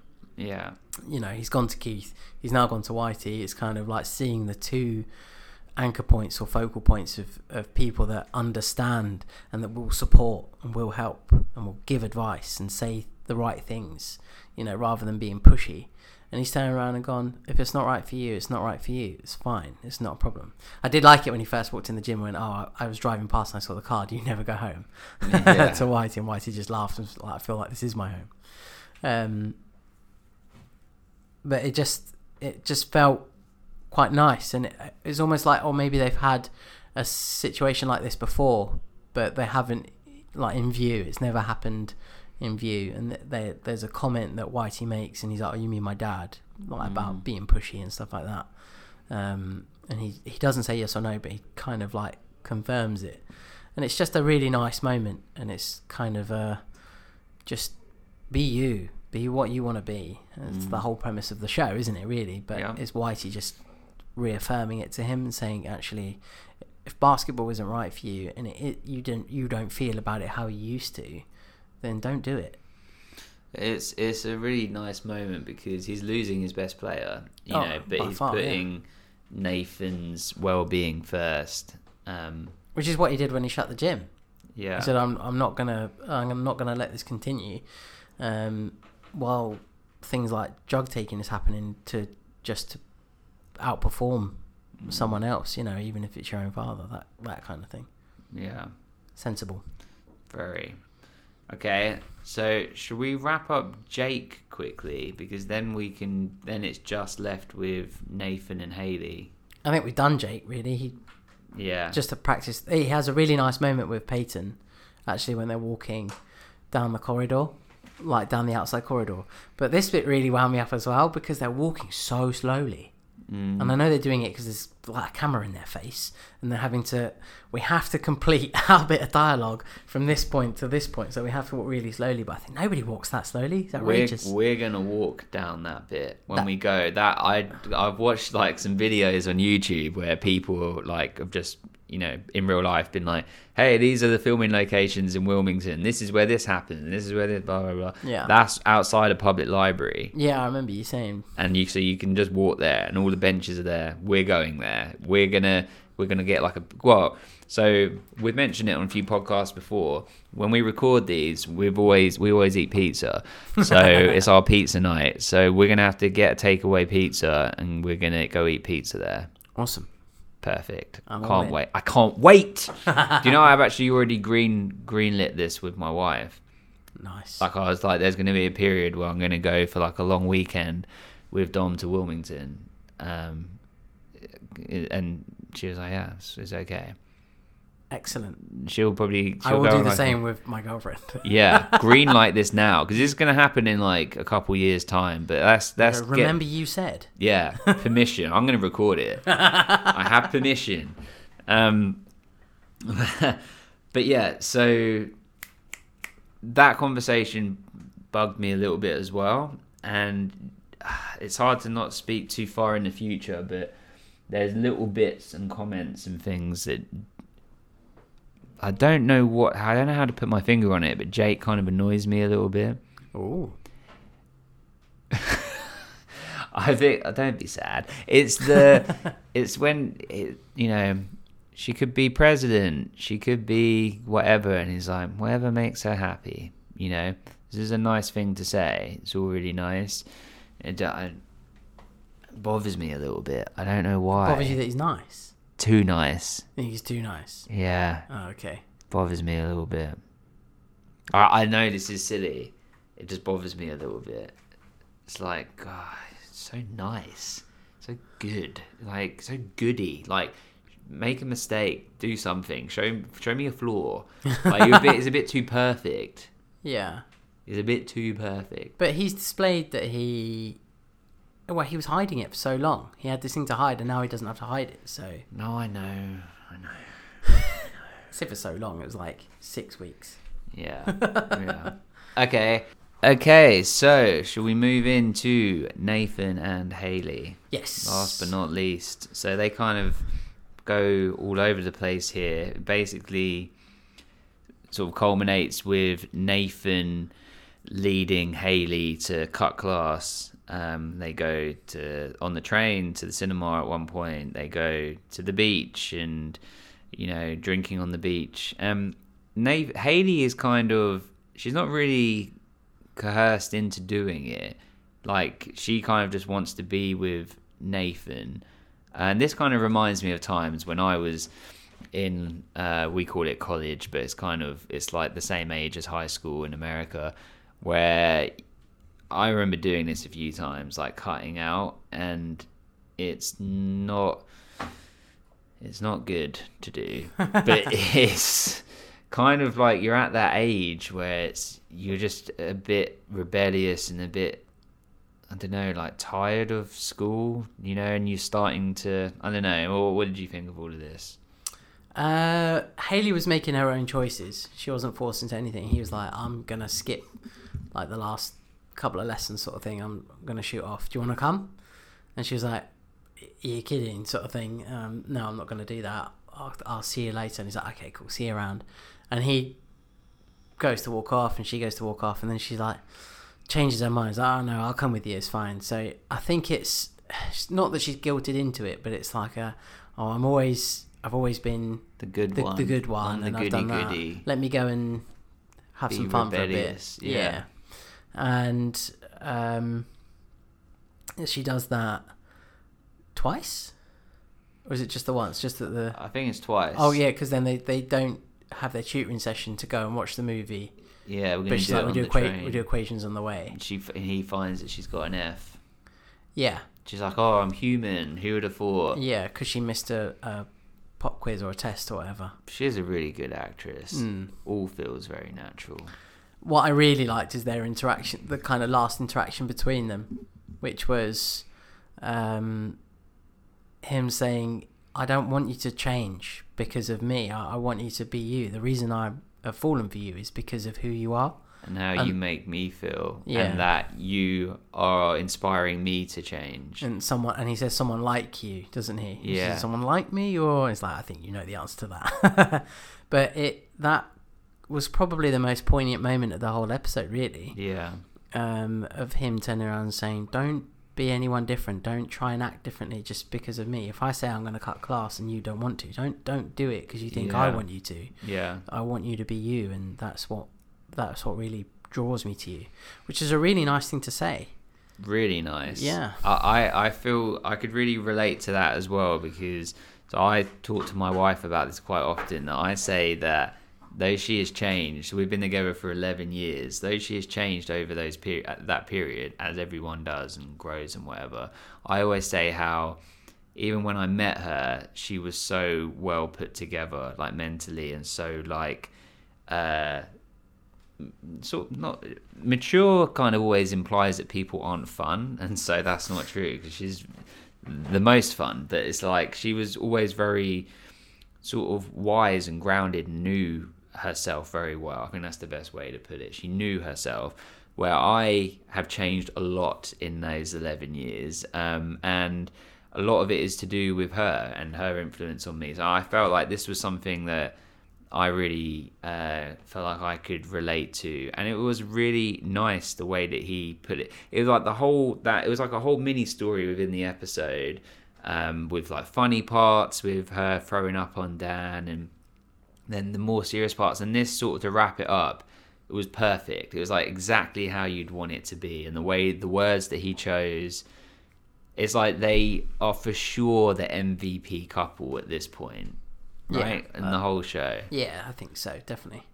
There's there's one bit of Haley's interaction with Luke that I really enjoyed when he says, "Oh, he's got you skipping class now and getting drunk and stuff like that," and she turns around and is like, "Y- "Come and talk to me when you get your tattoo removed." Yeah, And it's like, "Oh, shut your face," kind of thing, isn't it? yeah. She, she's a really good moment. she's like my female MVP as well. I think overall in the show. Um, You said on the last episode. yeah, well. I think very Haley. Foc- like not focus, but you're a big fan of Haley. Yeah, I really am, um, and I always have been, but more so on this watch. I'd say Haley and Keith would be like my prom king and queen of the episode. Wow. Not together, separately. Okay, so is that all of the characters? We had no River Court guys this week. Um, we we had Tim for a second. We spoke about that. Tim kind of comes under the River Court bracket, doesn't he? Really, he's not. Although he's separate from them, he's Yeah, like like an additional extra, isn't on he? the peripherals. Yeah. Yeah. Okay, cool. Well, that was our character journeys. If you would like to listen to the next episode of our podcast already and you're listening on podcast platforms, then it is already available on Patreon. So you can get involved for as little as $2 a month. Uh, we'll get you all of our bonus content. And obviously, it helps us to support the show, so we really appreciate that. But obviously, our episodes are free as well, except for our bonus ones. But you can find out more information about all of that by listening to this. He just became a raven. Hello, and welcome to the Mighty 90s Podcast Network. Our network is made up of two podcasts The podcasts. Mighty 90s Movie and TV Podcast, a look back at 90s movies we grew up with. And The Ravens, a One Tree Hill podcast covering each individual episode of the show. All of our podcast episodes are free on all podcast platforms. But if you would like to support us on our podcast journey, Then we have free Patreon tiers with bonus content and ways to connect with us that we'd love to share with you. all of our Patreon tiers include all of our podcasts. The first tier, Junior Varsity. You receive one week early access on all of our podcast episodes, a patron shout out on the podcast, access to our monthly One Tree Hill bonus episode, exclusive access to non 90s movies that we will cover, and a 90s movie title of your choice on the wheel. Your movie title choice will be put on this wheel, and at the end of each Mighty 90s episode, we will spin the wheel, and that will decide what movie we will cover next. The second tier, Varsity. All of the perks from Junior Varsity, and you get to add a non 90s movie from any year to the wheel. And the final tier, Hall of Fame. If there is anyone out there that loves our work this much, then we want to speak with you. So you get all of the previous perks, and we will invite you to co host an episode of the podcast with us. We appreciate any level of support from an Instagram follow to any of our Patreon tiers. We love doing this, and we appreciate you all. Be gentle with us. and wear gloves. So, also to announce, we also now have a merchandise online store. Um, now, the link to that will be in the description of the podcast. It is all unlisted, so people can't search and find our store online. Uh, it's on Teespring, so it's worldwide shipping. Uh, but you can't search and find it. You can only find it if you have a direct link, which means that all of this merch is just for our listeners. So that you can only you can find the link in two places in the description here for the podcast wherever you're listening to it, or on our Instagram in our bio. There's a link tree and there's a link in there. So we have a couple different designs. We have our Ravens logo design uh, that's on t-shirts and hoodies, men's, women's, you know, all, all different fits, all different styles, uh, which has like the logo, a little logo on the front and one on a bigger one on the back in all different colors. And then we also have our Mighty 90s logo stuff on there. And then we're gonna have some uh, One Tree Hill related stuff. So we've we're trying to find things that are sort of what like logos and things that you wouldn't find sort of in general places. Um, so I've never seen like a High Flyers one. I've never seen a Deb's Den. This is another slight uh, spoiler that Dom has seen on our thing, but has no idea what's what it's in reference to. And then other little things like that. Well, if we haven't seen the logo that you could get it on a T-shirt or something somewhere, then we're going to create it and put it on our on our merchandise store. However, obviously they're not our logos and so we don't want to profit off of them in any way uh, so we all the profits that we get from any designs and logos that are you know from the show we are going to put to charity. So we were saying about a bullying charity or uh, you know awareness or things like that. But we would really like you guys to have input and of where this money would go. So please reach out to us on the email address that we mentioned beginning of the podcast, Instagram, Patreon, wherever, and let us know where you think you'd like this uh, this uh, you know profits and, and money and donations to go. So we will have more designs going on. The High Flyers one is not there yet. It will probably be on there later this week. Uh, but at the moment, we've got Deb's Den and we've got uh, our Ravens one. So when it's like our Ravens podcast, that you know that stuff, uh, that money wouldn't go to charity, but the the ones that are from the show. So get involved and let us know what you think. Let us know if there's any other designs that you'd like on there. Dom, let's get into our judgments. Who was your favorite performer of the episode? I'm gonna have to give it to uh, Hilarie Burton. Okay. I actually thought she did a fantastic job this week, and particularly in that brief moment with Haley. So with Bethany Joy Lenz, uh, really, really great interaction. Just felt very natural. She was great. So it goes to Hilarie Burton today. Nice. Um, what about yourself, young man? I'm gonna say Bethany Joy Lenz. I think we've said this many times before, but it's very hard to play drunk convincingly. And I really like the parts where she's where she jumps on Nathan's back and she's like one, five, three, and like jumps on and her throwing up and all of that stuff is really funny and the tender moments. So and and the moment you said between like her and uh, Hilarie Burton um, earlier, yeah, great. So I can also see Hilarie Burton being a great choice, but I'll go with her. Who's your favorite character? I'm gonna double up.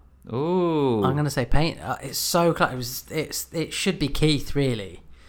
Um, like Keith is like there, but he's been my favorite so many times. I think it's only fair and right that actually the person that stood out to me the most was Peyton, and and and Hilarie Burton. So yeah, I'm gonna double up and say Peyton wins it for me this week. Well, I'm going to double up with you because I'd say Hey! Peyton as well Excellent. for the same reason. Who would have so- thought an episode like four or five that we'd be saying by episode 11 that Peyton was our favourite? Yeah, she's earned it. She's earned There's going to be listeners out there that. Uh, you know, you communicate with that would be like, finally, you've accepted her. Yeah. Well done. We'll see. See how long it lasts. Fav- we'll hate her again. Okay. sure. What's your What was your favorite song? Uh, I'll go with the Maroon 5 song at the beginning. Yeah. Um, I, I can't remember if the Travis song was played. I, at one moment I thought track 8, so Love Will Come Through, was played f- uh, from the album that's given to Lucas, but I, I, I couldn't actually quite remember or pinpoint it. Um, so I will go for Harder to Breathe by Maroon 5. Um, same. It's the only one I could remember. Do you know something I would say about the music? As in not the the songs, but you know, like the score, where it's uh, you know when going under while people are talking and the dialogue and the transition between scenes. It changes between season one and season two, um, and it's a different composer. Um, so I just want to say that so that you're aware to see if you can notice a big difference between season one and season two. Is it Hans Zimmer? it is not. Um, Bring it a dramatic effect to it, wouldn't it? the guy that did the music, um, it's all on SoundCloud. He put all of the music on SoundCloud, but he did it from season two onwards, so there's none from season one. Because I that's where I was trying to get music from to do for our intro and outro of the podcast. Oh, okay. um, and I chose the recap music. Like, do you notice that that when it does the recap, that the music underneath is our podcast music? Yeah, Love that. love that. Uh, okay, favorite background performer. There's a moment where um, Haley is waiting for Lucas and Nathan to stop talking. We didn't really mention that. There's a nice moment between Lucas and Nathan. There is, yeah, And- outside the library that we know is an so actual we missed you at practice today, and Nathan. Then when he eventually starts talking to Haley, he's like, he needs to drop the nice guy act. Yeah, um, so sort of there's a nod to that. Um, there were like five or six people hovering around just in the background, uh, waiting for Haley to then approach Nathan. And there's two of them that I'm pretty sure are going. Just keep talking. Just keep keep talking. That's that's Bethany Joy Lenz. Just keep talking. So I'm gonna pick them. nice. I'll pick one of them. The one on the right. Fine, of course. He did excellent pretend talking. Yes. Did you have anyone in particular on this episode? I'm gonna say the guy that didn't get the diet special Oh yeah. that, that got the meal that Keith wanted and maybe breathed on, but um, and then finally the precious, precious rating. I actually, I, I have a number in my mind. Do you have one in your mind? I do. Do you, did you have this number from before we recorded? I did. And is it the same number? It is. Okay. You first or me first? You first. I'm happy with another nine Okay. because it's strong. Oh no, he's gone with an eight. I can tell. It's it's strong. It's a great episode. I can't really see much fault in it. Um, I, I would have shot for a 10, to be honest, because I'm also very aware that we're not going to be in this mode all of the time. Like it, I, it feels like we're being very generous with our ratings, but there will be times where it's like this is like a three or a four, but the first season's so strong, and then it there's times, but so yeah, I'm happy with a nine. I I would have given it a ten, but there's I know that there's further, you know, finale episodes and things that are just crazy. What where are you sitting? So my number has never changed from watching the episode the first time to watching it the second time Okay. to having the conversation about it, and it is nine. Yes. you threw me with your face. Stupid My face. stupid, stupid face. A nine. Excellent. It's also a nine. I thought this episode was really, really good. Really solid episode. Um, not quite a ten there, but not far off. Really, I- really not far off a ten. I'm really hoping that if it could keep on this trajectory, that we could, because we're going to do an average at the end of what our episode rating was. I'm really hoping it can be like a nine overall. Episode I- 12's a three. I don't think. yeah, I don't think it will because there was some six and sevens at the beginning. But if you look from episode five to eleven, it's all been from eight to ten, Yeah. eight nines and one ten, which is really strong. So I reckon we're probably sitting on an average of about eight at the moment. kind of for me that would display when they found their feet with the series Mm. kind of this we've kind of found our feet now we're kind of comfortable with this and we, we know what direction we're going in Yeah, because there is that setting the pieces up at the beginning sort of aspect. Really cool. Excellent. So this is episode 11, which means our next episode, episode 12, will also be accompanied by our third bonus episode, which is exclusive to Patreon. So um, thank you for listening, everyone. Please rate, review, subscribe. Leave Uncle Dom and Uncle Simon a little little review. It's been a minute since someone's written something lovely about us. if you want to write something mean about us, feel free to put that in an email, but please don't put that out into the public. not not to public peoples. hate us in private, please. We'd accept that hate. But If you want to say nice things about us, then tell everybody. Tell the world And uh, yeah, you can reach us, email us at the mighty 90s podcast at gmail.com on Instagram, Dom. at ravens podcast please Send us comments, send us things, send us your ratings, tell- send us.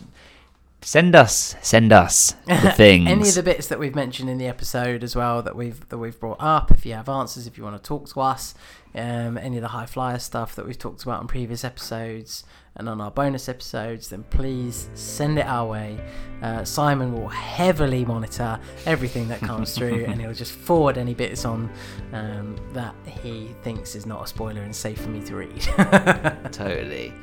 Good. So, anything else, Dom?